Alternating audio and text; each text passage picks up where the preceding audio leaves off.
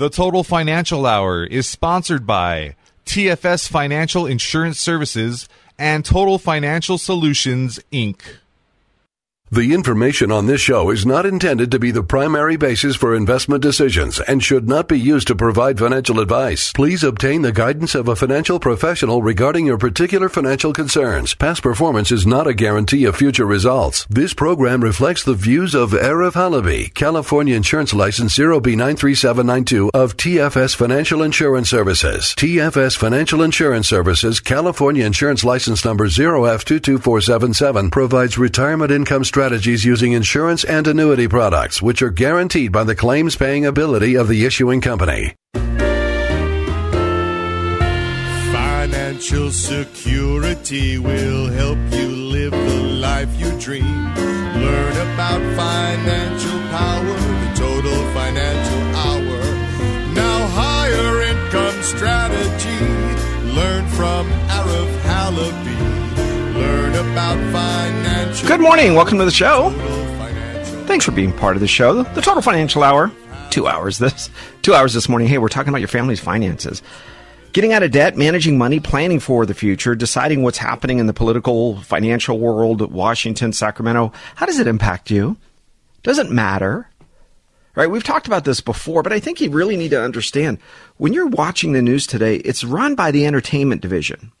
You see, it used to be run by the news division, which meant it wasn't designed as a profit center. It was more of as a public service.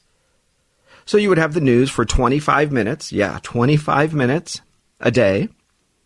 And it would tell you the highlights of what was happening. Now, you had national news. So anything that was national that would impact the country versus regional. Okay, I'll give you a good example. Mass shooting in Seattle. What does that have to do with the folks in Dallas, Columbus, Ohio, Detroit? Nothing. Right? So in the old days, if you will, in the olden days, kid, when I was your age, right? During that time, they wouldn't report it. I mean, it was remarkable, certainly. So maybe it would get some mention, but overall, it wasn't designed. There was no value in reporting it because it didn't impact the rest of the folks. Now, if there was something that was happening with national policy, of course, you would see it. Now, regionally, the same thing. Regionally, what was happening to you in the San Fernando Valley, Southern California, Orange County. Okay, there's a problem in Orange County. What do you care that there's a problem in Sacramento? I don't mean the political part of Sacramento. But if there's a train derailment in Sacramento, okay, that's nice. Car accident, multiple people. These are all tragedies. My point is, what's the value and having you watch it? Well, very little, except the advertising value. I mean, let's not forget that. And where I would see this transition happen as you start to move more and more towards this is when Pfizer was sponsoring the NFL games. Who cared that Pfizer would sponsor the NFL games? Meaning, I'm not going to buy a drug or say, doctor, give me this blood pressure medicine instead of that because of Pfizer, right? That would be, who cares? I don't even know who makes those medications. As a patient, that's the doctor's job. Doctor's job is to research, see what's wrong with my back, my knee, my blood pressure, my liver, my kidneys, and prescribe it accordingly. So what's the value of drug companies advertising on news stations? What's the value of drug companies advertising on national baseball games or the NFL? Right? When Major League Baseball says we're going to mandate everybody get the shot, did nobody put two and two together? Nobody said we can't come out and speak against this because if we do, our main advertiser that is spending billions of dollars in national advertising platforms? I mean, do you understand, right? The government gets money, prints it, gives it to Pfizer. Pfizer turns around, gets the money, and gives it to Major League Baseball, NFL, Channel 4 News, Channel 7 News, Channel 2 News, CNN, MSNBC. Moderna's the same. Right? So the government doesn't have to control the media, doesn't have to say, NBC News, you cannot say this. ABC News, you cannot say this. It doesn't have to.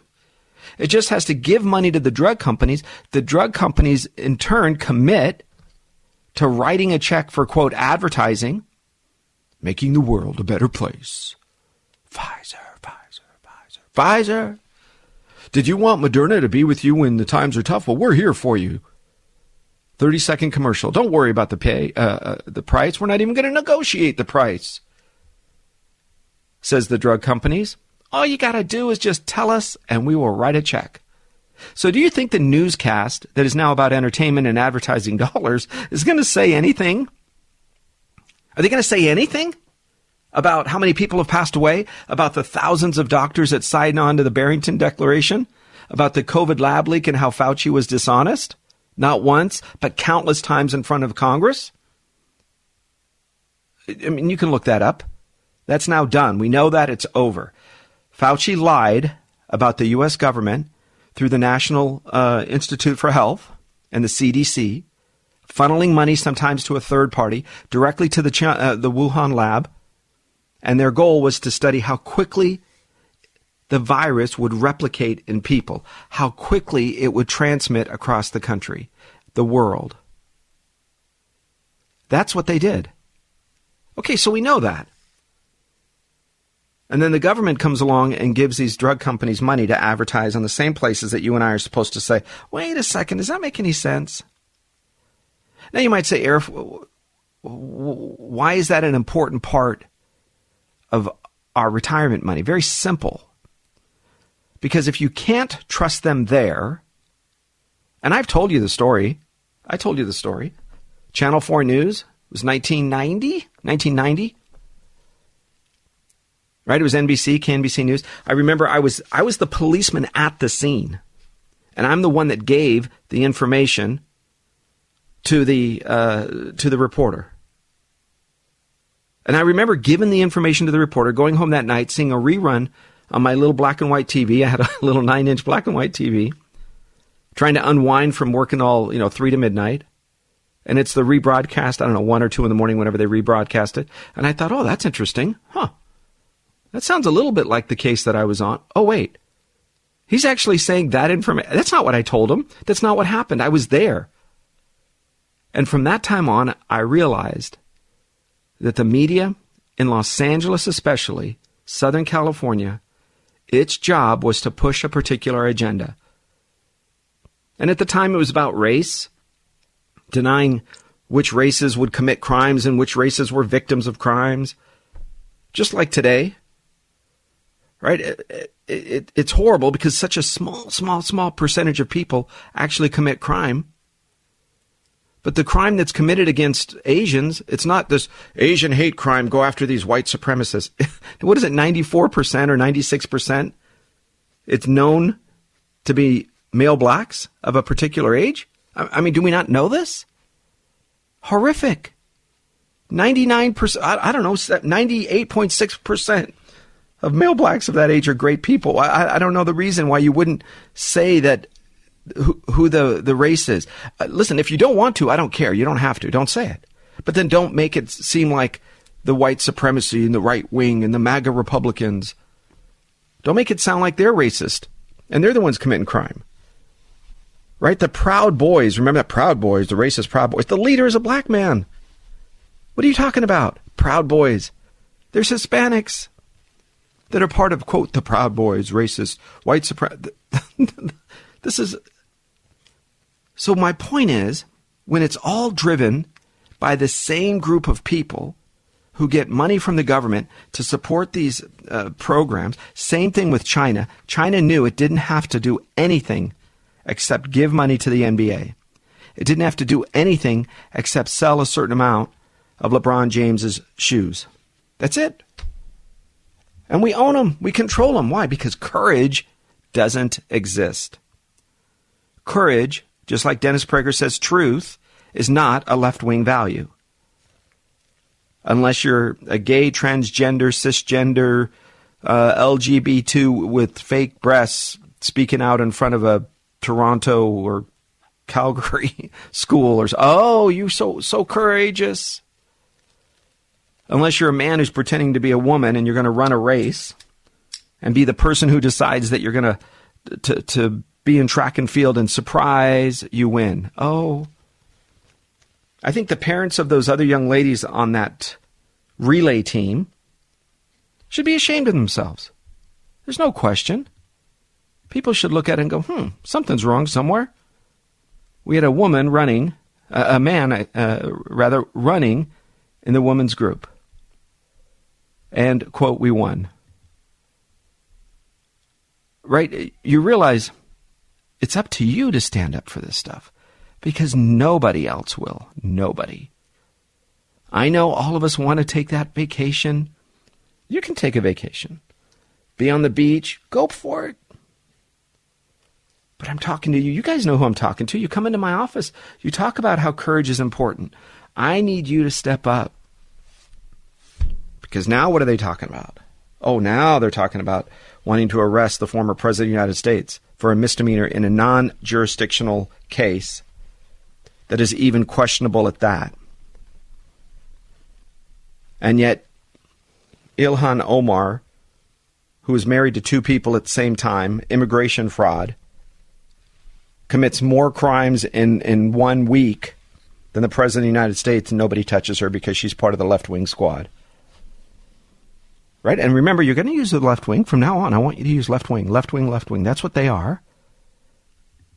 They are not progressives. They're left wing. And by doing that, you can stand up. You see, because if you don't have the ability to have courage, then they don't have to push anything. Right? LeBron James doesn't have courage. He has zero courage. He's one of the weakest influential people I know, right? As a famous person, I don't know him personally.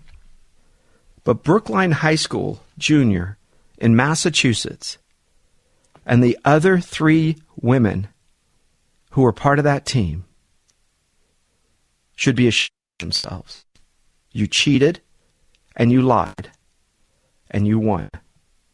Shame on you. Look, if there's a conservative talk show host out there, you know what he should do is take the second place team and give them an award. That's what you should do. Run another competition and don't invite Brookline. Brookline, you're cheaters. You don't get to come. You disqualified yourself by having a Chloe Barnes, maybe a nice human being, still created in God's image. Of course. Last year you competed on the track team for the men. And you stunk. You couldn't do it. I'm sorry. Listen, if I tried, I couldn't do it. Even when I was in high school, I was a pretty fast runner in high school, but no way in heck could I have ever competed at the regional citywide level. I mean, not even close. What, do you care about my feelings? No, I went and found something else I was good at. I said, oh, I stink over. I was a high school swimmer. Swam for 2 years in high school, 1 year in college. Guess what? About halfway through my college career in swimming, I said, I stink at this. I mean, it's fun, but it's also hard work. You got to be in the pool at about 5 a.m. every morning, which means you got to wake up about 4 to get over to school, to get in the college pool. Stinky, horrible. And when you're not winning, it's just not fun. And I stopped growing at about 5'8", and the men on my team had arms that looked like condors. They were so large and so thin, these guys, and so tall. They were amazing. They were swimming specimens. Okay, well, that's their career, right? Or at least for that period of time. When are you guys going to stand up? When are we going to stand up? Right? We care about our financial well-being. That's great. I think you need a source of income to stand up. I think you need to have the ability to protect your principal so it doesn't matter what's happening in the market. So it doesn't matter if they try to cancel you. Right? Look at the very successful people, Hollywood actors, that don't care about being canceled. They're conservative. Right? Tom Selleck. You realize Tom Selleck's dad owned most of the corners, maybe a slight exaggeration, but not much, most of the corners in the San Fernando Valley. If you go to the San Fernando Valley back, remember there used to be little farms on the corner. I remember this. 50 years ago. Little farms on the corner, little fruit stands, that kind of thing. His dad was buying up these corners, and they would put a little strip mall, right? You'd have a nail salon, a liquor store. You'd have maybe a little dry cleaner, right? Remember those things? Maybe a little shop. And the parking was always horrible, still is. There still exists. Well, Tom Selleck's dad owned most of that, developed most of that. He was a part of that. Tom Selleck is one of the largest real estate owners in Hawaii because during the Magnum PI, instead of blowing it on silly things, he bought real estate because he listened to his dad. So when he comes out as conservative and you guys say, oh, let's cancel him. We're never going to watch another whatever that, New York Blue, you know what I'm talking about, TV show. He's like, doesn't matter. I'm sure we're worth hundreds of millions of dollars. It doesn't matter to me. You can't cancel me. Right? So minus a lot of zeros for you and I, right? But you don't have to be canceled. You can stand up for the silliness, for the lies of these. Look, my heart breaks for a transgender athlete. It does. Because they're confused. They're probably nice people. They probably have an amazing heart. But when it comes to this, they're liars and cheaters. That's it. And you, here's what the lack of courage person said. Oh, well, you don't understand, you know. The way it works, Arif, is the medical establishment is... Right, listen to LeBron James try to explain how China has prisoners making his athletes, his athletic shoes. How China has prisoners, Uyghurs, Muslims mostly, but Christians as well, in concentration camps. And there's now been reports that have leaked out, that have now been substantiated by the U.S. government, although very quiet, about organ transplant. You guys, this is like something from a sci-fi movie. And instead of the NBA standing up and having courage, the commissioner does, to each his own. To each his own. I'm like, okay, that sounds a little bit like the same Vichy in France, right? That said, I'm on the team, but I'm not on the team, but I'm over here, but I just don't want any waves because my wealth is directly proportioned to the crazies coming out of Hollywood or Washington, D.C., or even Sacramento. All right, so courage is important. I want to get into some of this that I'm starting to hear a lot from you guys, and we're doing them on occasion, but I need you to know the differences. Whenever a financial professional of any sort, license, degrees, anything, tells you you can get a guarantee of 8% when the world is given 3 and 4 and 5, the first thing on your mind is to say something is wrong somewhere. Now something, maybe the thing that's wrong isn't a big deal. Maybe the catch is not a problem. Okay, I'm all right with that. Right? Sometimes, companies are giving bonuses, 20, 30% bonuses, meaning you deposit $100,000, tomorrow it says $120,000 or $130,000. What's the catch? You learn the catches and you say, okay, it's okay with me. Or, you know what, it doesn't work for me. But if somebody is telling you that you're going to get a 7, 8, 9% guaranteed, ask yourself this.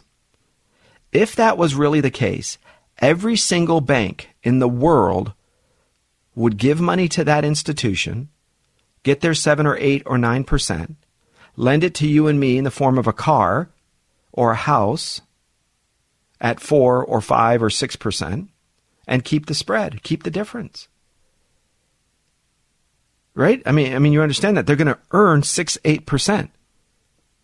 That's an incredible amount of money that comes in. They can turn around and give it to me on a credit card for 30%. Do you realize how much money the banking systems, the recently collapsed banking systems would have if there was such thing as that? So what is the catch? Because it kind of is there, but not really. Okay, it's this. Companies will say, we will give you a guarantee of 7 or 8%, whatever the number is. And we'll give you that guarantee provided that you are okay with these catches. So here's what they are. Number one, there's a fee. Sometimes the fee is on the smaller number.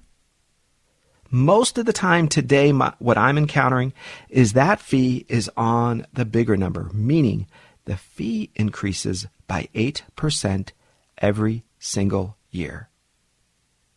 So what you think is a 1% fee ultimately becomes a fee that is so large that it eats up your money. And the only thing you have left is next month's paycheck. All of your principal over time could be gone. That's important because if the purpose of the money is maybe I need it for emergencies, maybe I don't. Maybe I need it here, but maybe I don't. You're just not sure. Okay, well then have an account that meets that uncertainty. But if you're going to have an account where somebody says you're going to get a guarantee of a certain rate, you have to ask, what's the catch? And really, today, it's what's the catch is. Right? The multiple things, multiple pieces and parts that I just have to watch out for. And why does that matter to you? Because I always want the purpose of the money to equal the place of the money. So the job of the money is for lunch tomorrow. That's in your pocket, $20, got it. The job of the money is to pay my mortgage next month. Better be in my savings or checking account. The job of the money is to give me lifetime medical attention. Okay, a life insurance policy, long-term care policy, certain retirement accounts, lifetime medical, designed longer term down the road. But what about the accounts that say, hey, Arif, you've been talking about being financially independent and not, $10 million a year. No. I mean, financially independent where I can travel, I can move, I don't get canceled, I can sit on this board, I can stand up for this that I believe in without worrying about somebody taking away my income. What about that purpose of that income? Okay, that's an income account. But you don't have to give up or pay a fee to get it. You don't. You can get average rates of return without a fee. You can have access to money if you need it. You can get the bonuses as a death benefit to your beneficiaries, right? And some of these income accounts where they say it's 7 or 8%, one of the catches is your family doesn't get that account, right? For some of these, they don't get it.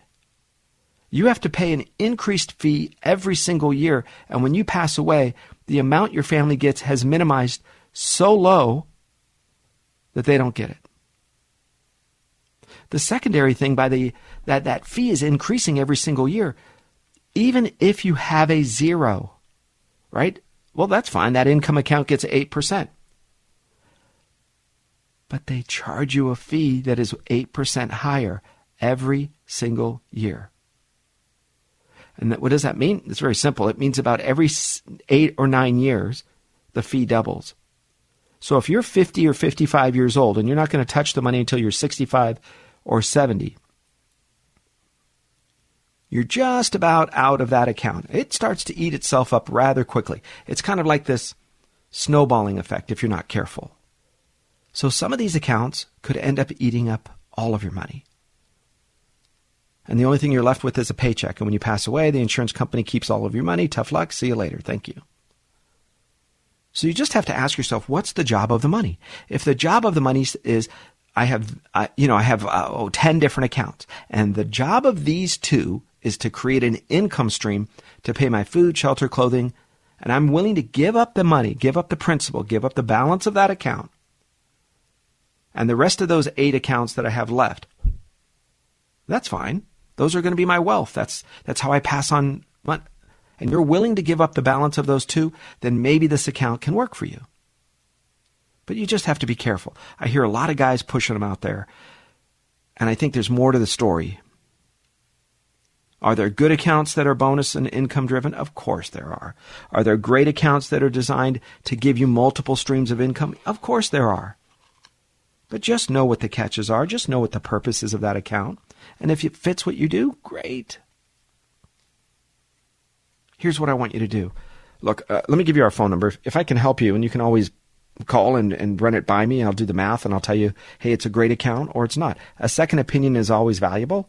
You don't want a second opinion from the same person who gave you a first opinion. All right, our number is 888-99-RETIRE, 888-99-RETIRE. I'll give you a good example. I had a gentleman come in a couple weeks ago. It's about $2.8 million, let's say. And he says, hey, Arif, I want to put some with you, about $800,000, $900,000, and I want to leave the rest in the stock market. We'll call it Morgan type account. Okay, great. Puts it in that account. Life is good. Except he says, I'm going to ask her what she thinks, the broker. I'm going to ask her what she thinks if I should move it. I said, you realize she makes somewhere around $1,000 a month from your account. You're going to ask her, hey, is it okay if I cut your pay by $1,000 a month? What do you think she's going to say? Well, of course not. Arif's a bad guy. Don't do it. Don't do it. And then the next thing she says to him when he says, well, I really want to do it. Guess what she says? Okay, I can do that for you. You see, each person has an expertise. Let us trust it with yours. We'll be back in just a minute. Arif Halabi on the Total Financial Hour, your place for news, talk, and information. We'll be right back. Thanks to Arif Halabi. Now every dollar's got a job to do. Arif makes your money work for you. Learn about financial power, the Total Financial Hour. Learn about financial power, the Total Financial Hour.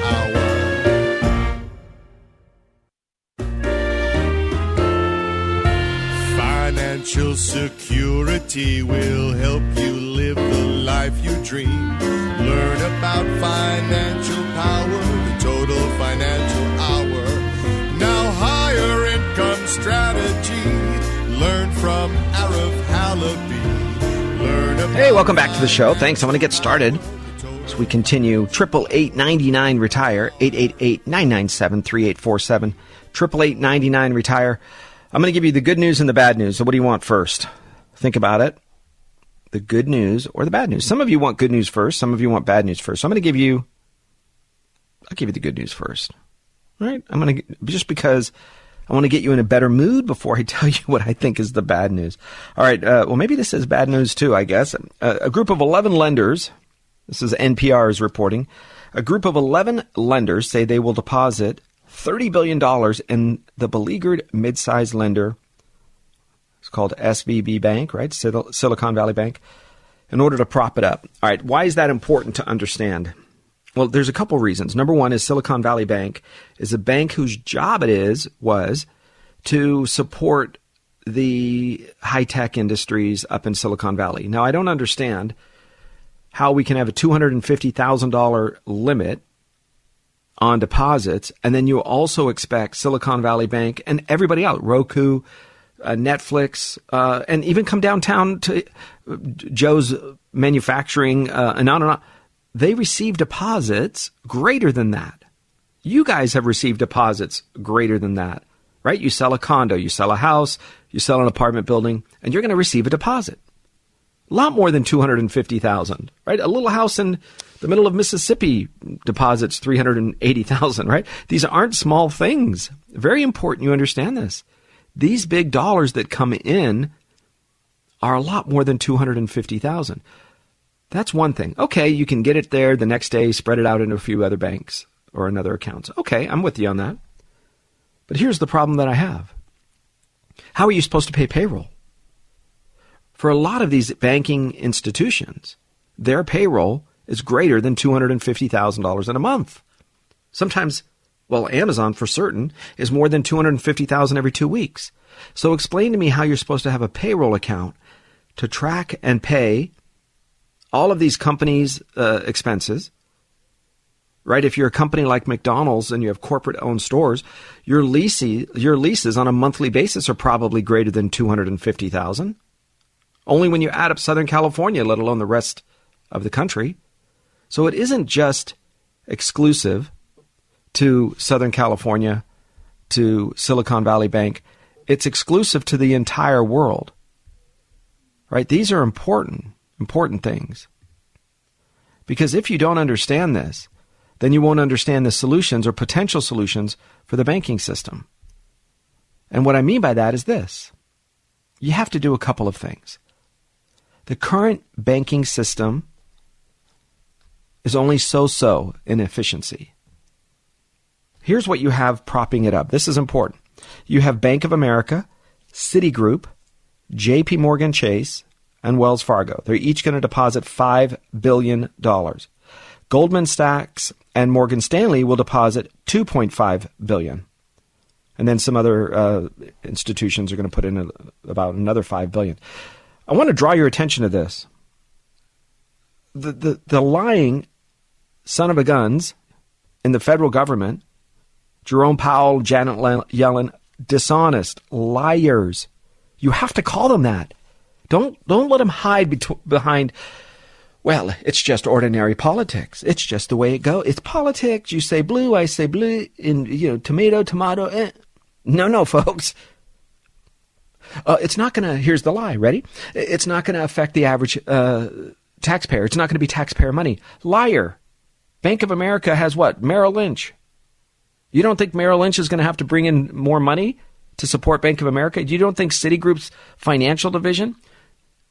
Do I even need to say what JPMorgan Chase is? JPMorgan Chase? Wells Fargo Securities, remember they bought Wachovia? After 2008, Wachovia used to be a big securities company, big investor, just like Merrill Lynch and Raymond James and Edward Jones and on and on. And all these other companies, Wachovia, and then, they were going under, Wachovia was, so Wells Fargo bought them. Goldman Sachs, financial firm. Morgan Stanley, financial firm. So you have JPMorgan Chase, Morgan Stanley, Wells Fargo, Goldman Sachs, and Merrill Lynch through Bank of America. You need to have some sort of a secondary group, not a bank, because they can only go up to 250,000. Now, my recommendation is a bank needs to go up to 500,000. That's it. A bank should have $500,000 because you have to. You can sell a condo in the middle of the San Fernando Valley and get more than $500,000 in your bank, let alone a home, right? Land. $250,000 doesn't work anymore.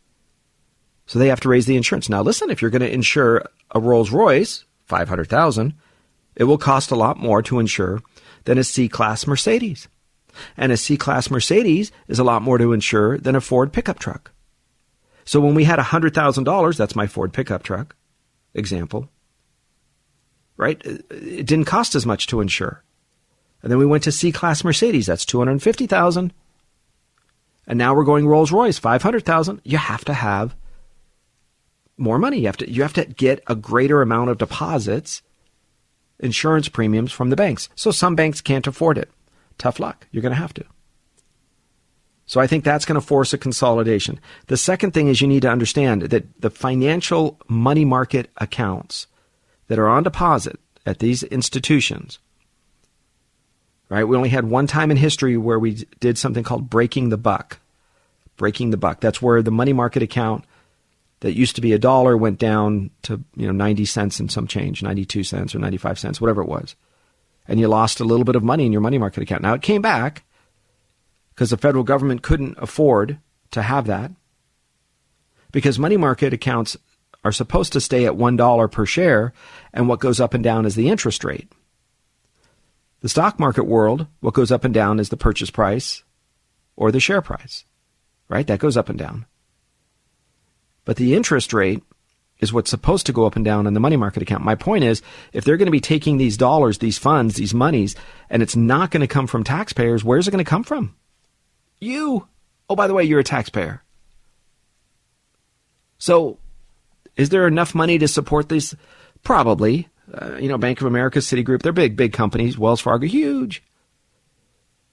But when they start opening the branch and putting in stock market folks in the back desk, and they know that you know that I know that you're confusing people, because some people think those dollars that they put inside of a bank where it has a sticker on the outside when you walk in the door, right? You walk in the door, FDIC, guaranteed by the Federal Deposit Insurance Corporation. Yeah, insurance company, insurance corporation. And you walk in and you sit with that person in the back, and his desk is in the same room. Her desk is in the corner with the little glass thing around it. Do they think that you are for sure, you understand, you know, when you're giving money to that person inside of a bank, that it is not insured? No. They know that they're kind of thinking sort of maybe, kind of, sort of, if maybe possible. That you're thinking because you're walking into a bank with a sticker on the outside that it must be insured. It's not insured. And that's the kind of money that they're going to use to prop up these people in some form or fashion, maybe in fees, maybe the actual dollars. I don't know. So how are they going to support these banks? Well, they're going to try their best to keep this from, there's nothing to see here, boys and girls. We'll see. We'll see if people who have huge monies on deposit are going to trust these mid-sized banks, these small and mid-sized banks. I don't know. I hope so. Right? We don't want to collapse. We don't want that regional bank space, right? That regional bank institutions. We don't want them to disappear. I think they're great banks, many of them. They care about the community. They're regional. They care about the system. So I hope they stay. I hope they stay. Okay, here's what I think is my bad news. Ready? How are we going to save Social Security? Because the left wing is not deciding to save it. President Biden's budget had zero impact to save Social Security. He doesn't want to touch it. I've always told you he was a coward. And the evil person in the story is his wife. She knows better, and she keeps putting him out there. Her job is to protect him. You realize the chief of staff and all those other people, their job is to promote their own careers, right? Their job is to make themselves look better for the next gig and the next place to go. That's why everybody jumped ship when Kamala Harris started saying dumb things and looking silly.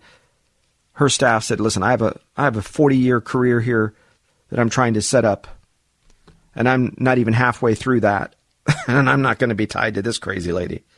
So they bailed, right? They bailed. They did something else in Washington. They work for a lobbyist firm. They work for a marketing firm. Something somewhere. So President Biden, it's understandable that the people around him have that as an objective. That's just what it is. It's the animal. But your wife, your husband, your wife, the job of that person is not their own political ambitions. It's supposed to be to care and protect you as a person. So that's why I say she's the son of a gun in the story, because I can't curse. The FCC doesn't like that, and I'm not a cursing man generally anyway, but she's definitely the son of a gun in the story. All right, here's how we're going to save Social Security. So forget President Biden. He's not going to do anything about it. And the left and the right, each of them want to not, blame each other. You want to push granny over the cliff. You want to kill Social Security. You hate old people.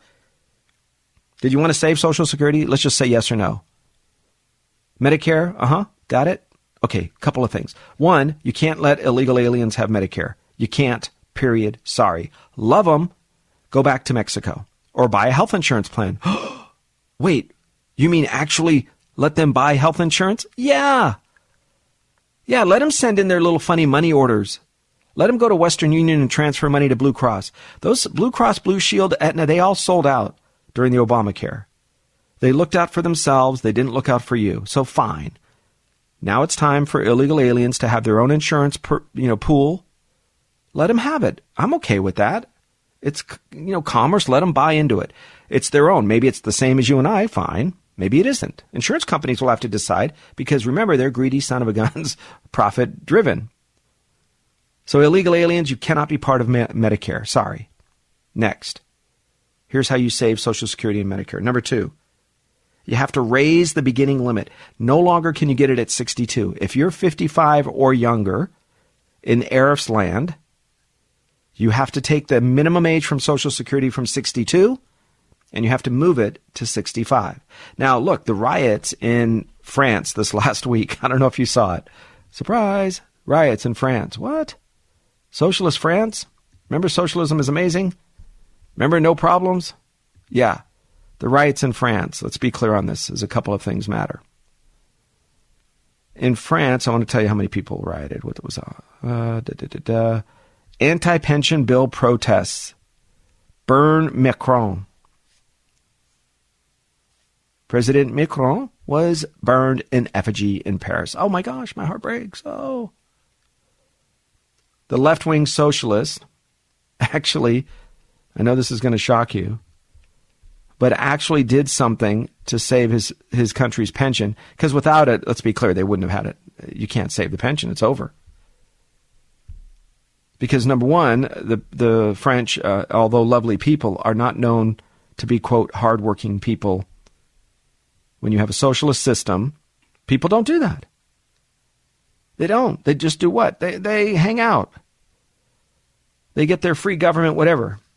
Right? In Italy, this might just shock you. But in Italy, this is a good example. If I wanted to fire somebody in Calabria, which is the southern part of Italy, I don't know if it applies to the whole country. I believe it does. But I'm telling you about an experience one of my clients had with her company in southern Italy. She wanted to fire somebody. Here's how it goes. You say, Joe, you're fired. And then in Calabria, in Italy, they take that person, and you ready for this? They take that person and they say, you go home. And in 2 months, a judge will decide whether or not you really get fired. Present your evidence. And by the way, the state pays for Joe's attorney. The owner, she has to pay for her own attorney. You present before a judge. And guess what? This whole time while Joe is home on vacation, drinking wine, having cheese, sitting under the grapevine terrace, Joe's getting paid. Yep. By who? By the company. Joe's getting paid by the company to be home. Of course he's happy being fired. Then the judge says, present your case. And Joe presents his case. I'm a hardworking guy. Look, I showed up 3 out of 4 days. I should still get a job. And then on the other side, you wouldn't believe this. She has to present her case, and the judge decides, nope, you can't fire him. Or yes, you can, but you have to give him 6 months severance. What? Who owns this company anyway? And by the way, you're required to pay 50% tax in Italy. So when you think you own a company, you don't. And most of Europe, most of socialist Europe is the same. Now, France and Ireland are not. I know that. Scotland is not. But most of socialized Europe, the Spain, the France, the Portugals, right? Their job is what? To encourage social harmony, not to encourage development and creativity. So what do you get? Well, you get exactly what I just mentioned. You get a judge that decides whether or not you can fire somebody. So I digress as I get back to my saving of Social Security. Here's what I would do. You're going to raise the minimum from 62 to 65. I'm sorry, if you were 54 years old and you thought you were going to get 55 years old and you thought you were going to get Social Security at 62, no, you don't. Now, I would retain for the next 5 years, 6 years, or something, whatever the number is, specifically for disability, right? That still holds. Widows still holds, age 60. If you're a widow at age 60, you can begin to collect Social Security. I wouldn't have a problem with that under Arif's new rule. I think that's okay. All right. Number 2 is I would have Social Security continue to grow. Instead of stopping at age 70, I would have it go to age 75. So that means age 75. It continues to grow. Very important, because people are working. Why not have their Social Security check continue to grow? If they don't need it at age 70, the government, the Social Security Administration, can keep Social Security dollars instead of having to pay it out to people for an additional 5 years. That's important. And then you know what's called the full retirement age, when you max out, when you hit 100%, because you can go higher, right? You can go 108, 116, 124%. You can continue to go if your today's current retirement age is 67. But in Arif's Social Security world, I would move that to 72. And I would say, guys, you can start collecting Social Security at 65. But at 72, that's when we're hitting our full retirement age. You do that and you save Social Security. I know I did it rough calculations, but with our regular national growth rate, and I was even a bit more generous, you're saving Social Security for somewhere in the neighborhood of about 120 years. 120 years, we are golden. We are taking care of our seniors. There's provisions in Arif's world for military. because I think we want to make sure our soldiers are taken care of. You see, when Rome was creating an annuity system, a social security system, what it did is it said, hey, if you're a soldier and you serve somewhere in the Roman territory, in the Holy Roman Empire, and you serve for 20 years, then you will receive a pension. Now, the pension was an annuity. So you could live anywhere in the Roman world, live in Gaul, today's France. You could live anywhere, northern Italy. You can live in northern Africa, wherever the Roman Empire existed, and live out the rest of your days. And once a month, you would go to the local garrison, and they would pay you your pension as a retired soldier. That was a social security. That was an annuity, believe it or not. The first annuities are about 2,000 years old and in some form or fashion. Social Security is an annuity. It's the same thing. Listen, annuities are bad when they have hidden fees. When somebody tells you it's an 8% guarantee, it's a hidden fee. I don't like that. It's sneaky. Say what it is.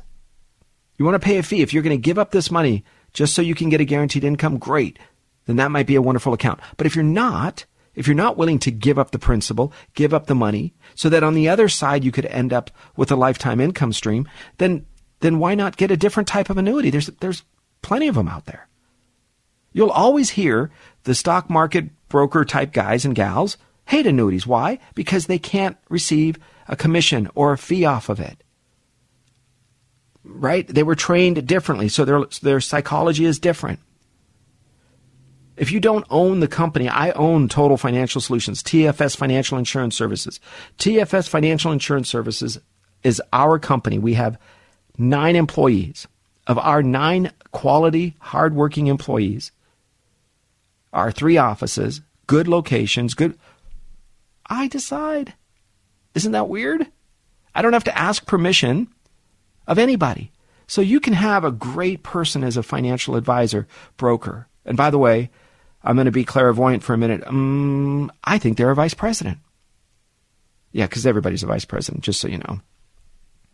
Right? Either you're brand new, you're a secretary, or you're a vice president. All of these companies put everybody as a vice president. Vice president, vice president. Blah, blah. Oh, yes, Arif, I work with the vice president, Raymond McDonald and Jones, and James. Yeah, I work with the vice president. Okay, everybody's the vice president, just so you know, which is fine. Listen, titles don't mean a whole lot. What's the power that goes with the title, right? Are you allowed to decide whatever it is that you want to offer your clients? If you find something that's best, can you do that? That's my problem. That's my point. Make sure you're protecting your accounts. Make sure you're protecting your income. Make sure you're growing your income. Because in Arif's world, it is very, very yucky, I know, to change Social Security. But for people that are 55 and older or 56 and older, it's not going to affect you one bit. Not at all. Done. We have enough money for that. We do. But in 2032, 2033, right in that area, there's only enough for about 66 to 70% of your payment, meaning if you were supposed to receive $4,000 a month, you'll probably receive $3,000 a month. So if you want to fix that before it's too late, you're going to have to make a decision now. Ronald Reagan had a decision made. The Democrats hated it. George Bush, number 2, had a decision made. Democrats didn't like it, but there was a bipartisan support enough to push it through. The day after 9/11 hit is when they were supposed to introduce the legislation. So the impact really of 9/11 could be to collapse our Social Security system. It could. And that's important you know that. Because it's an unintended consequences because the country shifted its focus. Literally, the day after 9/11 was the presentation and the implementation, soon to be afterwards, of a saving of Social Security. We'd be in a completely different place now. So George W. Bush, too, George W. Bush, we always call him Bush, too, had an amazing opportunity to do it. Well, he couldn't. The country was distracted now. And rightfully so, right? But nobody ever got back to it. Nobody. It's going to take somebody with courage. I don't know. I think it's President Trump that has the courage. I think this idea, if you guys indict, if the left wing indicts President Trump, you have solidified his nomination and you have solidified probably his next presidency. Because do you really think that even the normal, common, everyday person is going to go, well, this sounds right? President Trump resisted arresting Hillary Clinton on actual treason terms. Her entire server was hacked. We know this today by China. We know this today that Russia had all of the emails in real time, and she destroyed the evidence by drilling holes and bleach bit. You guys know the story. The FBI covered it up by giving everybody immunity so nobody would talk. And now they want to go after President Trump? I hope nobody riots, but you should protest. But you should do so without violence. Stay with me after this. I have your emails coming up after the break. Your emails to me, Arif Halabi, on the Total Financial Hour. TFS Financial Insurance Services, your place for news, talk, and information. Stay with me at 888-99-RETIRE, 888-997-3847. I'll be right back. Every dollar's got a job to do. Arif makes your money work for you. Learn about financial power, the Total Financial Hour. Learn about financial power, the Total Financial Hour.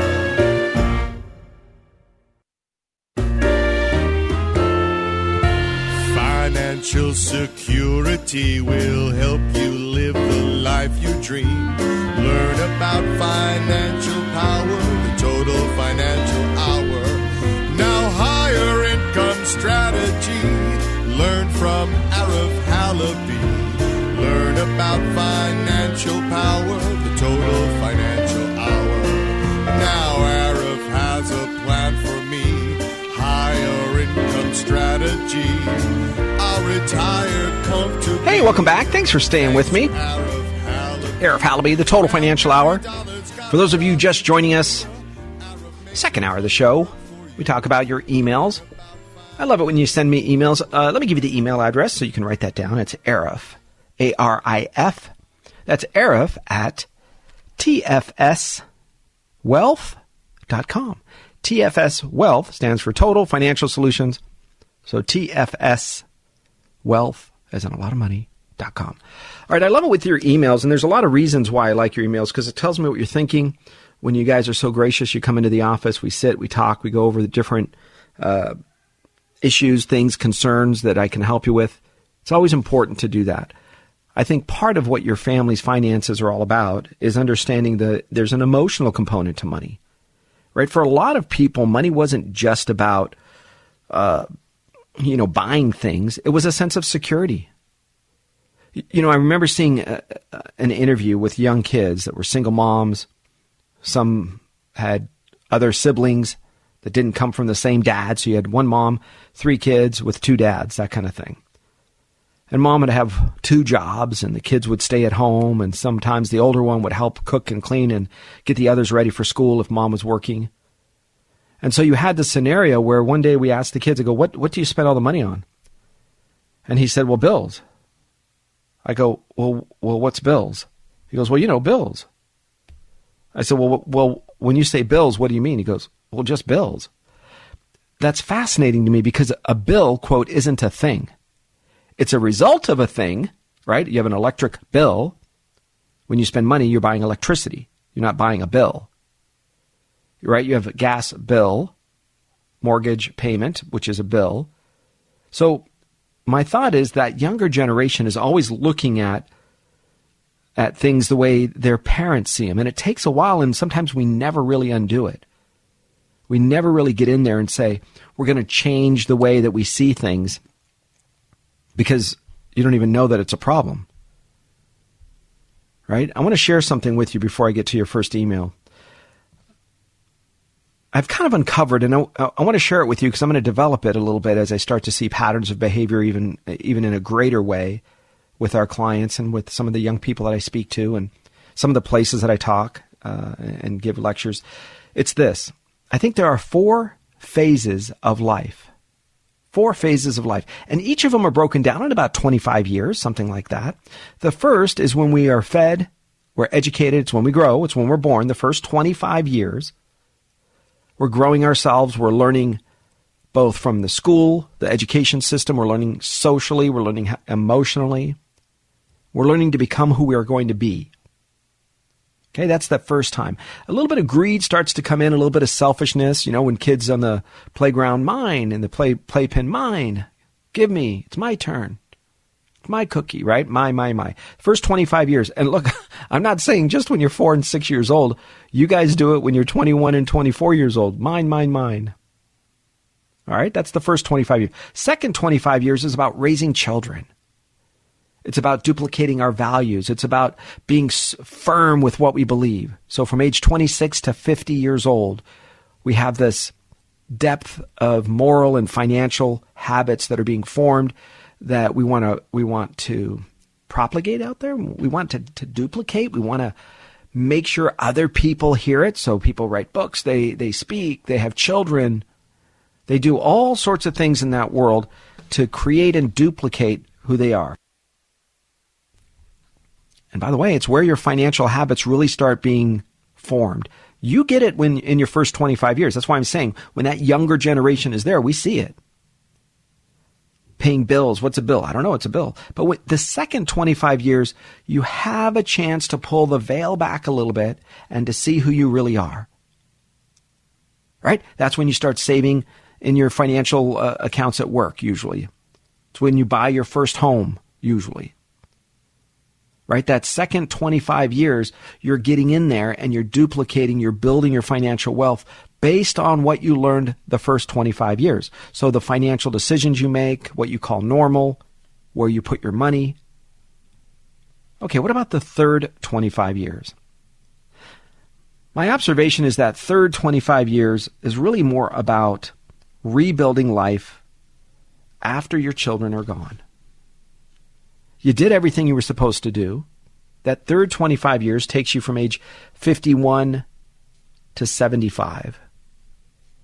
There's a transition. The kids are older. They don't need you as much. Now, they really do need you, but you think they don't, and they think they don't. So we capitulate and say, you don't need me.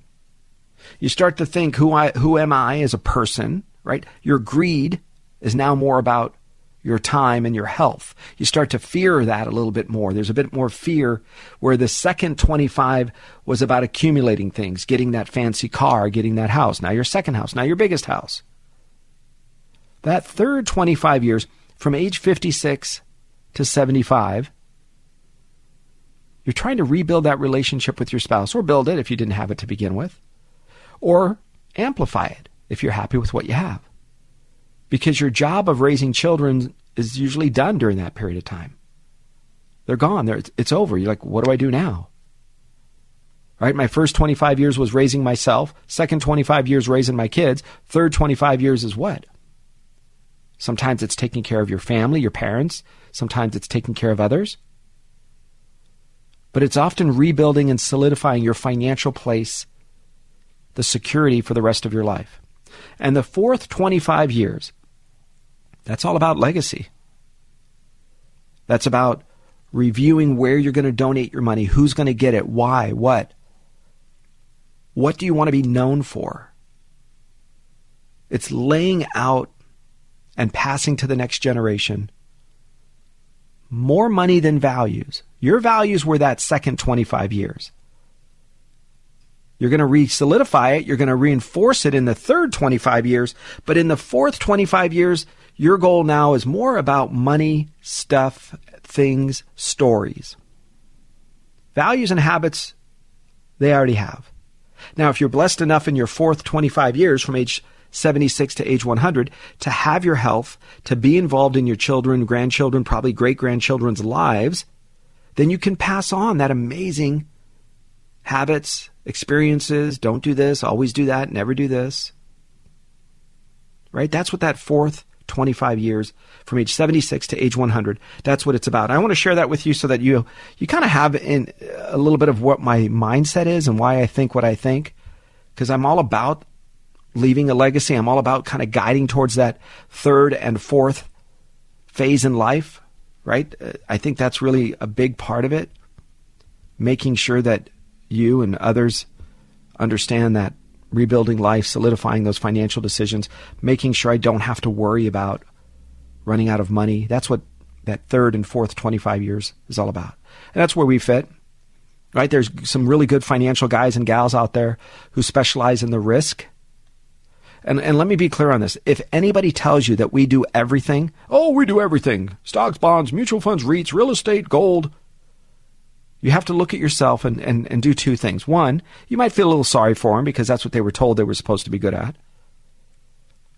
But after you're in this business for more than about 15 minutes, you know that nobody can specialize in all of those things. You know it. Look at your career. I'm an engineer. Well, what kind? Oh my gosh, I'm an engineer that works on this piece of the bridge, not the entire bridge, but this part of the bridge.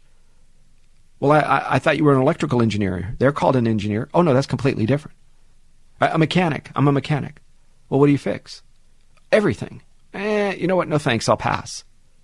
But if you tell me you're a mechanic that fixes Japanese cars, the brakes, you know, on Honda Accords from this year to this year, I'm in if I have a Honda Accord.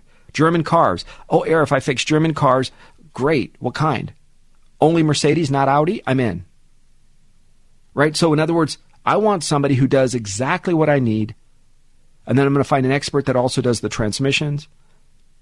Right? If I have a physician, I don't go to one doctor and say, give me everything. That's why family practice doctors make a lot less money than heart surgeons or a brain surgeon or a person who does orthopedic knee replacements. Those people, those specialists, make a lot more money. They're much more valuable. That's all they do. But they went to medical school. They sure did.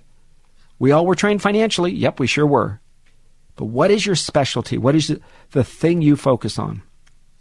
Anybody that says they can do everything, I'm licensed for everything, I'm like, you know, I'm going to pass. All right, here, let me get to your email. I think this is important because Mel sent this email, and his big issue might be a bit familiar to some of you. And I think it's important you understand this. All right? So here's the email from Mel. He sent it to arif@tfswealth.com, Arif, A-R-I-F, at tfswealth.com. So if you have a question, you want to send me an email, that's how you do it. All right, here's the email.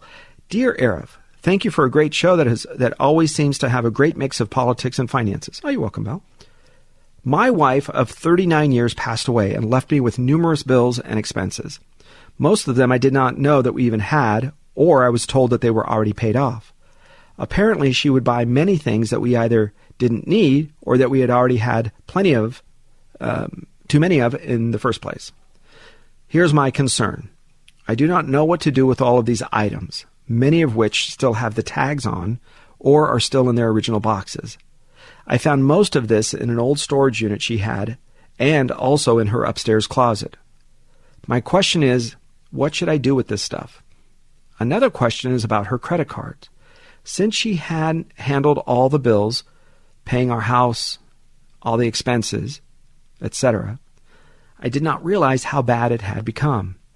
Some of the cards are just in her name, and some are in both of our names. Do I have to pay them all, since I never charged any of it? Sincerely, Mel. Okay, Mel, here's a big deal. And some of you, again, may be in this position. Many of you might find assets that you didn't know you had, right? You've heard me talk about unclaimedproperty.com. Unclaimed property. You can go to the California unclaimed property. If somebody has lived in other states, you know, Florida, Nevada, Arizona, any other state, then you want to go to that state's unclaimed property. They're all available online these days, and it's out there. All right. So you might find assets. Now, why I'm saying that is because sometimes people that have a propensity to charge more than they would or should, they also have with that checks they failed to cash, accounts they didn't know they had or they forgot. So these seem to go hand in hand. Okay, so maybe there'll be some money out there to help pay some of these bills, my point. All right, sometimes where they worked, there was an old life insurance policy. especially if somebody was employed when they pass away. Unions and companies often have what's called a group life insurance policy. So it might be $1,000, could be $10,000. It could be 1 year's wages. Sometimes we see that. Okay, so kind of look out to see if you can find assets, find dollars, money that's out there that you didn't know you had. All right. So back to the stuff. So let's think about this. In 27 plus years of doing this, and then 10 years prior as a personal trader and investor, and I kind of mentored some people along the way in the first 10 years, but 27 years as a professional, I have found that people use stuff to solve emotional and psychological issues. That's very important. You know that. It's not about, I need 6 pairs of shoes. Maybe they do, right? You have flats and heels for girls, heels rather. I have different color tennis shoes and dress shoes and hiking boots. So all of us have different. It's not so much that. It's the idea that they don't physically put it into use. I'm okay if you have 10 of something, but you're using all 10. Okay, well then you may not, quote, need it, but you're using them. My concern is the tags are still on them and they're still in boxes. That's where I have an issue. I'll give you an example of a client we had. A wonderful person, good husband, Christian family, had kids. And she would, for whatever reason, start buying purses. That was her thing, handbags. So she would buy them at different stores, not very expensive ones necessarily, but numerous, many, many. Well, you get a high from that. You understand that. There's a high when you buy something, when you're a compulsive type person, whether it's gambling or investing or, whatever it is. If you're a compulsive person of any sort, you also will buy things. And in her particular case, she hid the handbags in the bottom of the closet, the downstairs hall closet, because there's a sense of shame that comes from those things, right? So you hide it. Now there's a shame and you put it in the closet. It's kind of like you bury your sin, right? God says you can't bury your sin. I'll always see it, even if it's in the dark. Well, that's the same thing, the shame that comes with her husband didn't know about it, but she would hide them. And then she would have so many of them, and she would donate them to a women's shelter, domestic violence shelter, those kinds of things, and donate them. And boy, she was the hero for the day, right? There's another high, an emotional high that comes from buying it. And that emotional high that you receive from doing that fills the gap for a little while. But it's just like a drug. It eventually wears out, and you got to do this all over again. So here's what I want you to do. Consider taking some of the items back to the stores if it's not too late. Some stores have, like Costco, unlimited times, right, where you can take things back. That's why people buy televisions from Costco and Sam's Club and Walmart just before the Super Bowl, and then they take them back afterwards and say, oh, I didn't like it. But they, hung it up on the wall, they installed it, and they had the big 80-inch television to watch the big game, and then they turned around and, brought it back. My opinion, it's stealing if you do that. Not if it didn't work. If it didn't work, it didn't work. That's different, but it's stealing when you do that. But in this particular case, as long as they're undamaged, that kind of thing, or if the stores will take them back, they do have a mechanism in place to take those things back if it's still resellable, or you can tell them the story, especially if it was put on the store's credit cards, like the Target Visa or the JCPenney card, those kinds of cards. They might have some flexibility. It's worth it to do a little bit of detective work behind the scenes.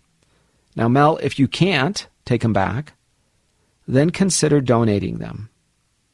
You're never going to get the full value, right? You're going to have to make sure you check with your CPA and say, I'm going to donate this. What's the value? What can I put on my tax return? He'll tell you, or she'll tell you, whatever that number is.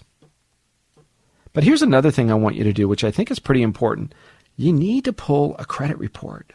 Like, I'd almost start from the beginning, right? I'd almost go and say, let's pull a credit report and see who you are. Let's pull a credit report, see what's missing, see what else is out there, see what credit cards she has that the bills may be going to a P.O. box or or her mother's house or her cousin's house. So pull a credit report. So here's how you guys pull a credit report. Do not Ready for this? Do not go to FreeCreditReport.com and think that the credit report is free. It's not. FreeCreditReport.com is not free. Now, you can go there and pay for the services, and if you like it, great. Use it. But do not go there and think that it's the free one. The free credit report that you could get is actually called AnnualCreditReport.com. How confusing, right? www.annualcreditreport.com. I'll say it again. www.annualcreditreport.com. That's the only source for free credit reports. It's what the IRS and the federal government says you can actually use. AnnualCreditReport.com. Okay, let's do that. Let's get a foundation, see where we are, right? That might tell you if there's other credit cards out there, other bills. Mel, here's another part. 39 years, you love her, you cared about her. It's obvious that there's pain in your heart too, but let's be clear on who's responsible legally for her debts, all right? This is according to the Consumer Financial Protection Bureau. It's just another federal agency. Whether or not they should exist is beside the point at the moment. But they do exist, and they're currently run by the left wing. So, each administration has its own opportunity to put whoever they want in charge of it. And in this particular time, it's the left wing that runs the Consumer Financial Protection Bureau. All right, am I responsible for my spouse's debts? They indicate a couple of things. When they die with unpaid debt, the money and property left in the estate is generally designed to pay off their debts. So if she had a single savings account or a checking account that was just under her name, you may have to use those funds to pay down some of her debts. But if, when your spouse dies, you're generally not responsible for their debt unless it's a shared debt. So here's the problem. If it is a joint bank account and it's a joint credit card and she bought it, you may have to use your money to pay it off. You may be obligated to that. But before you just start writing checks and sending it all out, talk to somebody on the phone, tell them the story. I want you to keep a notebook, maybe handwritten. It's what I do. Computers are nice, but sometimes handwritten is better. And I want you to write it down on March 20th at 2:42 p.m. This phone number is the one that I dialed. I spoke to Susie. Always get their last name, or I always say, "Hi, Susie. Great, thanks. Susie, do you have a last name I can reference, or an agent number, or some sort of a employee number?" They go, "Oh yeah, Susie. I can't give out my last name, but my employee number is 176432. Got it, Susie. 14765. I write that down. Who I spoke to, when, and I ask this. Okay, Susie, here's my problem. Are you a person that can say yes or solve this problem, or are you just somebody that can say no? I don't mean any disrespect, but if they didn't give you the power, then I'm talking to the wrong person. So I need to speak to a person who can help solve the problem, not just somebody who says no. All right, so be firm but be kind, because you're going to need their help. So when somebody continuing with the Consumer Financial Protection Bureau, when someone dies with an unpaid debt, if the debt needs to be paid, it should be paid from any money or property left behind in the estate according to state law. If there is no estate, right? If there's no money or property left in the estate, or the estate can't pay, then the debt will generally just be written off. The law in the state of California does require you to pay off debts if there's chunks of money left over. But you need to see, does that include her retirement account? You're going to have to ask your lawyers. I don't want you just writing checks so that you're going to say, and listen, this is what people do, and this drives me crazy, but I understand it.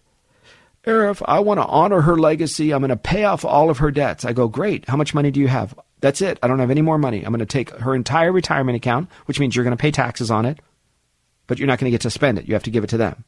So you pay taxes on money that's going to go to pay her debts. And when you are old and can't work, or next week when you need money, tough luck, there is no money for you to live.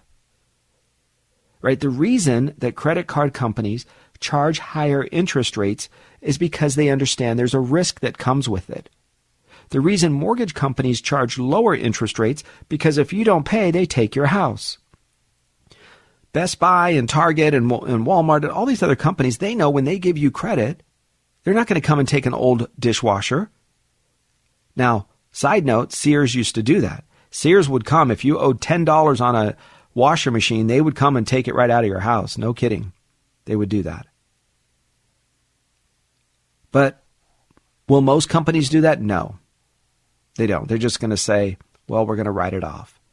That's why those companies will charge a higher interest rate. Now, you can put, rightfully or wrongfully so, a moral obligation. You can put a financial requirement on top of that and say, it doesn't matter. We're married.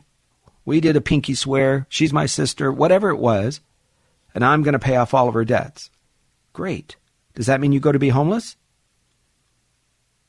Well, you know, not quite. But well, listen, you got to ask yourself, does it make sense? Because a debt collector can contact you about a spouse's debt. But here's what the Consumer Financial Protection Bureau says. There are generally certain rules when a debt collector can contact you about a debt. For example, if you are the spouse, debt collectors can mention the debt to you, and you have the right to learn about it. All right, here's what I want you to do. I want you to talk with the lawyer, guys.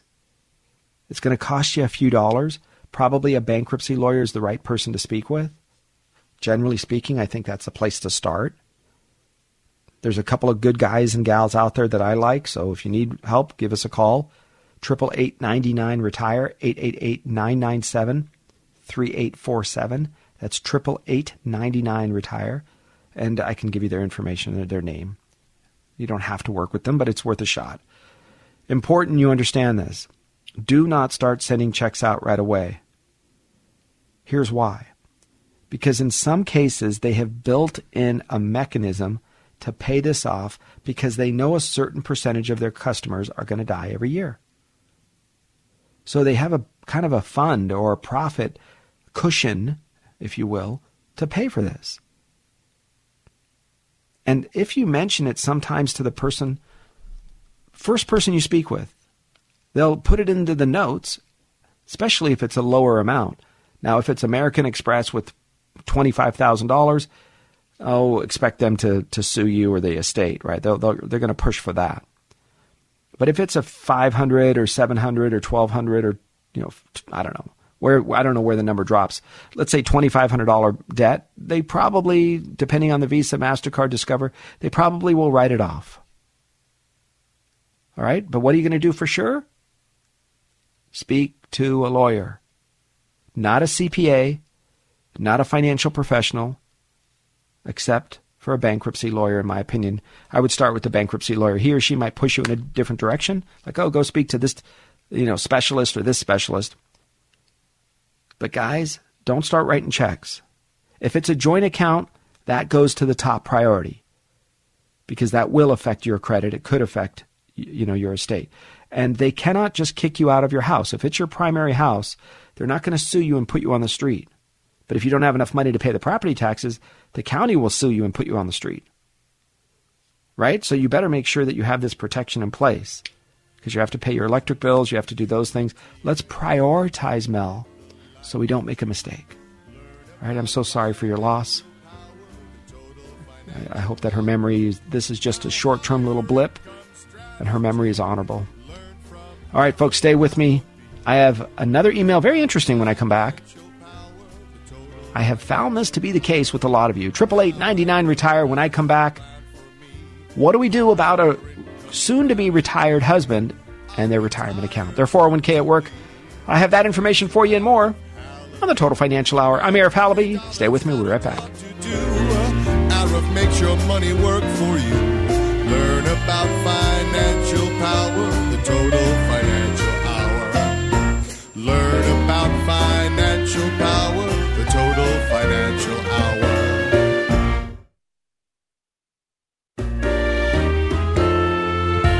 Financial security will help you live the life life you dream.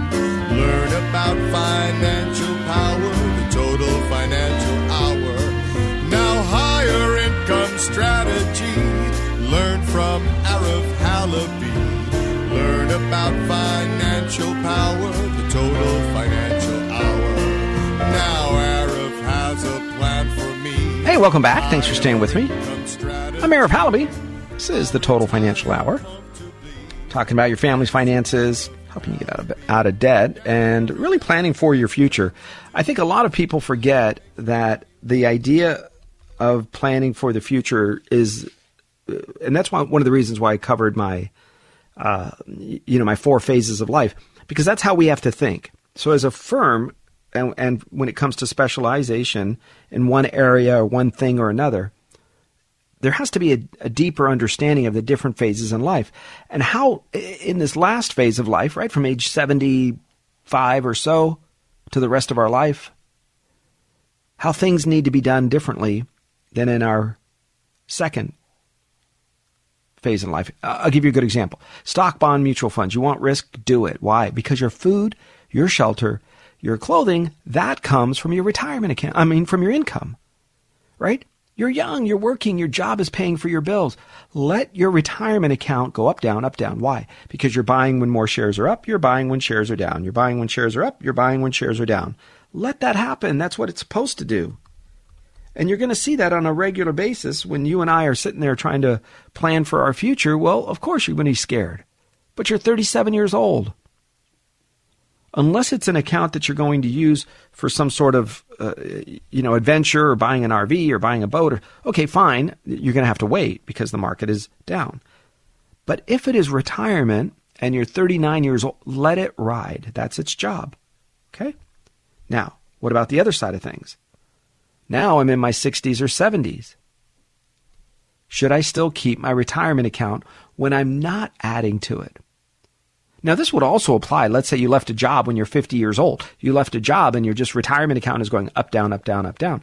You shouldn't leave it in the market, in my opinion, because there's no more benefit to being in the market. Okay, now, at the risk of sounding like other financial people giving you percentages and dollars and fractions and square roots and blah, blah, blah, blah.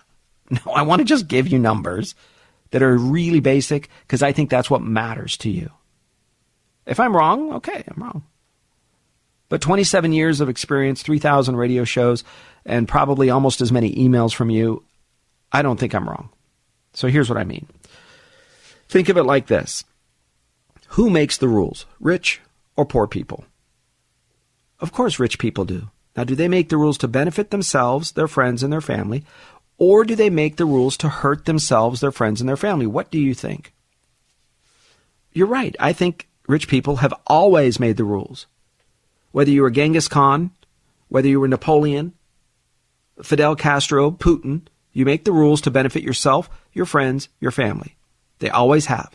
The United States of America, when it was formed, was no different, except in one little area. There's an asterisk all the way down on the bottom. Most of you don't see it because you don't look that far. All the way down on the Constitution.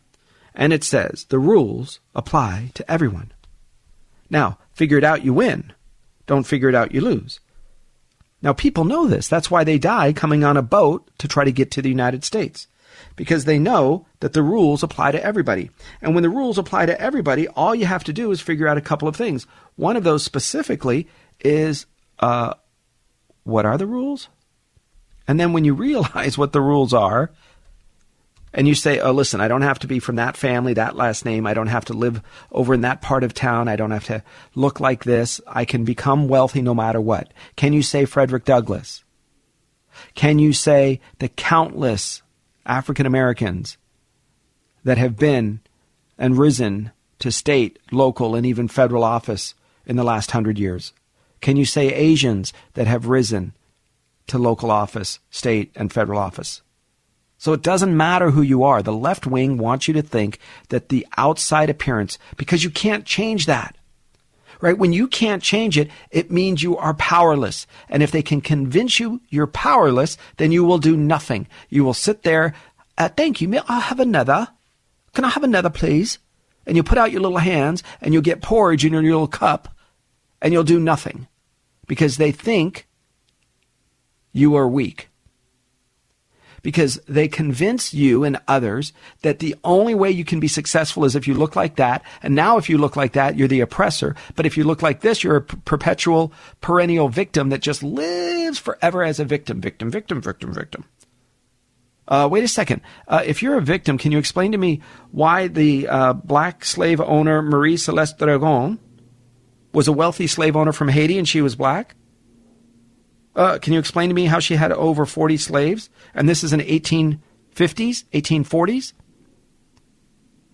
Can you explain to me why if rich people make the rules, but only for white people, why Maria Theresa Metoyer in 1742 had countless slaves on her plantation? A black lady? You follow me?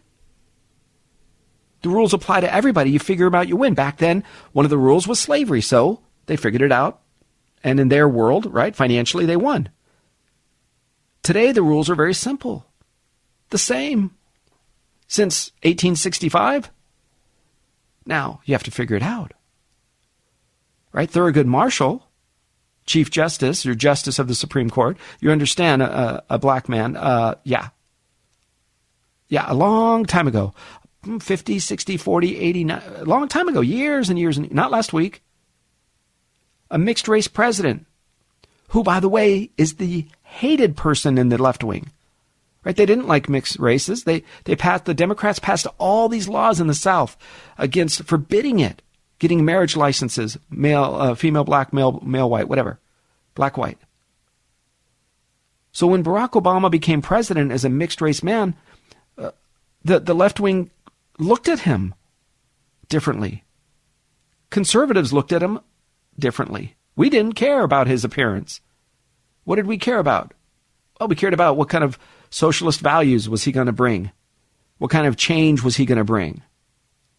Right? That's what we cared about. And then the conservative party, the left wing cared about what he looked like. Black, first black, black. He wasn't the first black president. I'm telling you, the first black president is going to come from the Republican Party. Because the racist Democrats, all they look at is race. You have to look at that.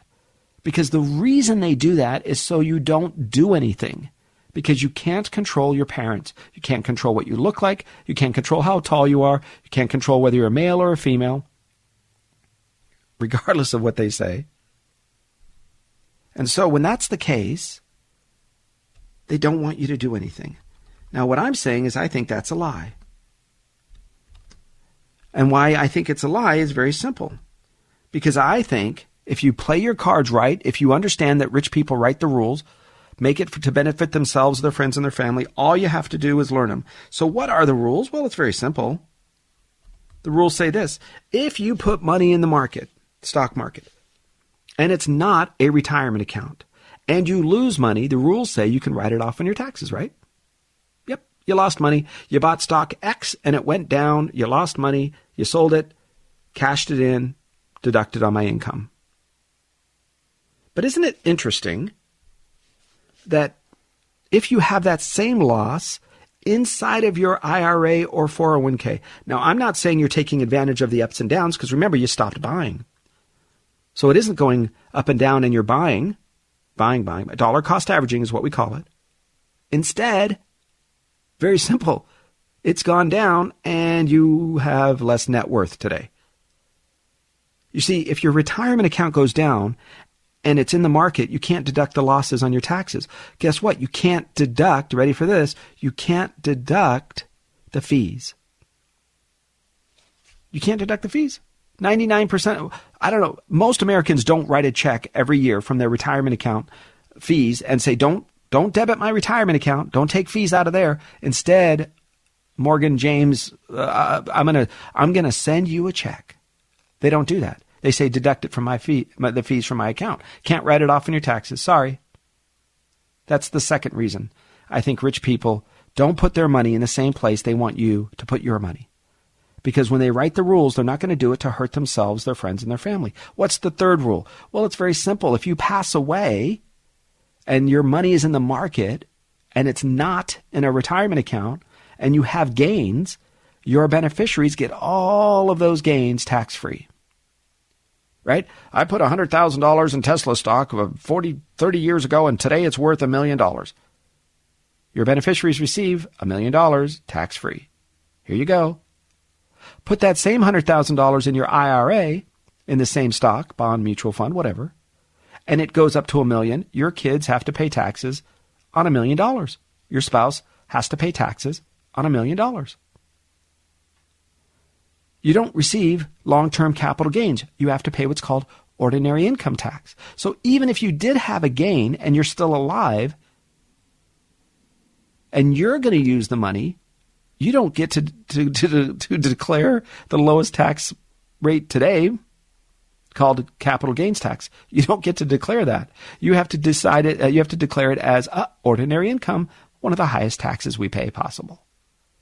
So you see, I think if rich people wrote the rules to benefit themselves and their friends and their family, and we're just using this generic, third-party, non-biased review, and you're telling me that I don't receive any of those benefits if my money's in the market, should I put my money in the market if it's a retirement account? So then why do they do that? Why do they want to create that kind of, well, it's very simple. It's very simple. You see, the market, the stock market, is based on supply and demand, isn't it? And if it's based on supply and demand, and if I have my money in a non-retirement stock market account, and you put your money in the same stock bond mutual fund, you push up the price. And I get all the benefits, right? I mean, wait, what? Rich guy gets the benefits. Poor guy puts it in through his paycheck every 2 weeks. Pushes up the stock price. Thanks so much. I've held this for more than a year. I don't have to pay taxes at the same rate. Sometimes nothing at all. That's why. So, with that as our foundation, with that as the knowledge, I still want you to put money into the market if you're working, because the matching from the employer, the dollar cost averaging is a good thing to have. It boosts the balance. It's a good thing. Fine, let it go. But here is a pretty important part, because Jennifer and Joe, I guess he goes by Joseph, sorry, Joe. Jennifer and Joseph do a couple of things, and here's what they say. Dear Arif, I'm 63 years old. My husband is 69. He is retiring at the end of summer, and we need to do something with his 401k plan from his current job. He is also starting Social Security at the same time. He's going to be 70 years old in August. I know there are annuities that specialize in a monthly income stream. Oh, okay. I would like to have one of those to supplement our income. We are used to taking home about $7,700 a month. Between his Social Security and mine, we will have about $5,100 a month. Okay, so they're missing $2,600 a month. Here we go. To live the same lifestyle that we're accustomed to, that $2,600 a month needs to come in, because plus I'm worried about inflation. All right, it makes sense. She continues, Jennifer, my mother passed away last winter, and my brother and I have each inherited $575,000. This is all after-tax money, and all the taxes were already paid. My husband worked for the same company for over 40 years, and his 401k plan balance today is $1.6 million. All right, so here's what I want you guys to do. Depending on where the market is next week, the day after, I really wouldn't kind of try to dollar cost out, or try to time the market, rather. I think timing the market has been mostly debunked as a theory. Just doesn't work. You can get a little closer maybe than some if you're good, but I don't know. So here's what I would do. I would do an in-service rollover of $1 million. To do that, we would roll it over while he's still working. You can do it this week, next month, anytime, before the end of summer, because he is past the age of 59 and a half. When you're past the age of 59 and a half, you can still work and get out some of your savings, move out some of your retirement accounts, kind of protect it and preserve it so that you're not going down anymore, yet still keep your retirement account open at the job where you're still adding money, you're still putting money in. You can still do that. But you can remove some or all or part of that 401k or 457, whatever type of plan you might have, move that over, protect it, and now keep adding to the new to the old account if you wanted. So by doing that, guys, Jen and Joseph, if you moved over $1 million, that would give you $4,400 a month, or about $53,000 a year. That's more than enough for that $2,600. It protects it. It lets it grow. Protects inflation. Now, if you left $600,000 in a money market account there at the job, right? Not a CD, not a bank account, but a money market account. If that's the right thing to do, I don't know. You're gonna have to check with a financial professional that deals with your firm's or his firm's retirement account. See what's available. Maybe that's the right place because you just don't need the risk anymore. You're good. You're done. You have passed the point of needing the risk. The reason I would have the $600,000 off to the side and protected is because when one of you passes away, we're going to lose the lower of the two Social Security checks. Right? That's very important. When you lose that Social Security check, your income taxes will double because you're no longer, or just about double basically, because you're no longer filing together, right? You're now filing separate, or what we call a single person. Single filing single means you will pay more taxes. So right at the time when we lose some of the Social Security checks, we're also going to be paying more income tax potentially on what you have left in income. So you have to be protected. You need to check with the CPA. We're very good at working with tax preparers and CPAs. We let them guide the tax conversation. They tell us what works and what doesn't work. They give us numbers. Obviously, I've done this long enough where we know how to use their language. When they talk to us, we know how to interpret it and build a plan that works great for you. And by the way, great job on waiting for him to be age 70. I like that because at age 70, his Social Security is maxed out. Because remember, we didn't implement Arif's change to Social Security. We didn't do that yet. So age 70, you're still going to be fine. But this is the other part that I think you should understand. Things like gas, dry cleaning, eating out, it's probably going to be a little bit less. Because in retirement, you're probably not going to spend the same amount of money. Not everybody spends less, but some do, right? If you stop driving to work, but you spend money on the golf course 3 days a week, okay, maybe that's a wash. If you no longer are going to drive to work, but now you have an RV that gets 6 miles a gallon, okay, you're going to spend more on gas. But you get the idea. So see what it takes. I always say if you're going to retire, especially if you have the option, you have a long vacation, let's play pretend. Let's see what retirement would be like for a month or for 2 weeks, whatever you can get off, and live accordingly. See how much money you spend. Things like your electric bill might go up a little bit because you're going to both be home and you may want to use the heater longer or the air conditioner in the summer. So you get my idea. There's some push and pull. It isn't exactly I'm going to make the same amount of money. I'm going to need to make the same amount of money. But it's a good foundation. $4,400 a month, guys, we can do that. That never goes down. I love it.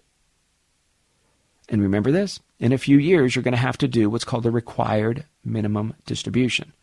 That RMD, or that required minimum distribution, means that you're going to have a certain percentage out every single year. So we can get pretty close to that without touching that $600,000.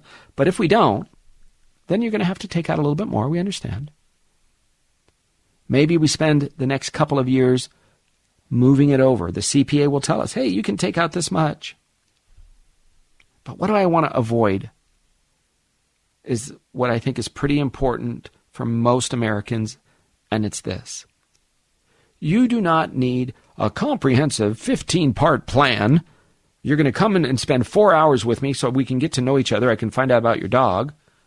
I want to understand, what your hobbies are. I need to understand you as a person. Just so you know, that's hogwash. Many financial people think that's the way to go. Why do I think it's hogwash and I'm not one of them? It's very simple. Because math is math is math. When you walk into the office or you meet with somebody, you either like them or you don't. And ladies, I'm going to tell you, you have a gut instinct. It's called women's intuition. Men, I think we have it too. We just don't use it as much. Maybe we don't use it at all sometimes. But we trust our gut. In the guy world, you don't use the word intuition. It's not masculine. So we say, trust your gut. Your gut. But the same thing applies. You don't do that with the doctor. Hey, listen, doctor, my leg hurts. Well, great. We need 2 four-hour meetings, and then I'm going to present to you a proposal of how to fix your knee. Would you do that? You would think the doctor's insane. You're like, wait a second, I'm just here for my knee. I don't want to be your best friend. I mean, maybe we'll be friends, but right now, just fix my knee. I don't want to talk about my dog. I don't think you need to know about my future. Fix my knee. When it comes to our financial world, the future is about money, period. You tell me how much you think you need to spend. You're going to say, I don't really know about inflation. We go click, click, click on a calculator, and it tells us. So it's not as mysterious and dramatic and 3-ring binder with colored pie charts and graphs. It's just a very simple system, guys, because I think the more complicated people make it, the more it lands on the side of the advisor, the financial world, right? I think if you're going to try to say, I trust a financial professional, then you better trust them or not. It's okay if you don't. Sometimes you don't like people, you don't work with them. Trust your gut, right? We've had people walk into our office and my staff says, we don't really like that person. Something's wrong. They might've been kind and polite, but I trust my staff. And they say something's wrong with this person or they're not telling us everything and there's something missing and okay, have a nice day. We don't have to work with everybody. Nobody has to work with us. Okay, so keep that in mind because I think that's a big part of your fear for a lot of people is you get into this place where you think you're going to need to do a 75-part meeting with graphs and pie charts and you got to sit through some sort of a PowerPoint presentation. It's not that difficult. All right, so getting back to you guys, Jen and Joseph, the required minimum distribution is currently age 73. And that's when you have to start taking money out. You cannot wait. If you do, you're going to have a problem and the penalties. So we just make sure it's a formula. The companies do it, we send it out, and we say, hey, here's the number. This is what it's going to take for you to retire. And none done, right? I mean, it's a calculator. All right. I just want to share that with you because so many people have these fancy 16-part plans. And I don't think you need that. I mean, listen, we used to do them. I was one of the top people in the country that did the financial needs analysis back in 1996. That was a big part of 97, a big part of what I did. And then I started seeing that I would show up at people's homes or they would come to the office and I would say, okay, let's take a look at your financial needs analysis. I thought it was awesome. 30, 40 pages. And if I was at their home, they couldn't even find it. It was underneath all the junk mail. I was like, wait a second. I put all this time and effort into it. I cared about it. I sleep with mine. I thought, ooh, look at how this is the secret to my future. And I'm looking at it. And as soon as I left their house or I gave it to them and I went over it with them, that's it. They had to worry about the dogs and pick up the kids, and they had this happening at work, and they had to go to the store, meaning life happened. So then I realized, right, when you're immature or when you're young as a financial professional, you think certain things matter. No problem. It's the way it is with any profession. But when you get to the place where you know and your experience tells you what's important, it's making sure people have a deep understanding of what they need, not what I want to present. I hope you understand that. Thanks for being part of the show. 888-99-RETIRE. That's 888-997-3847. The Total Financial Hour.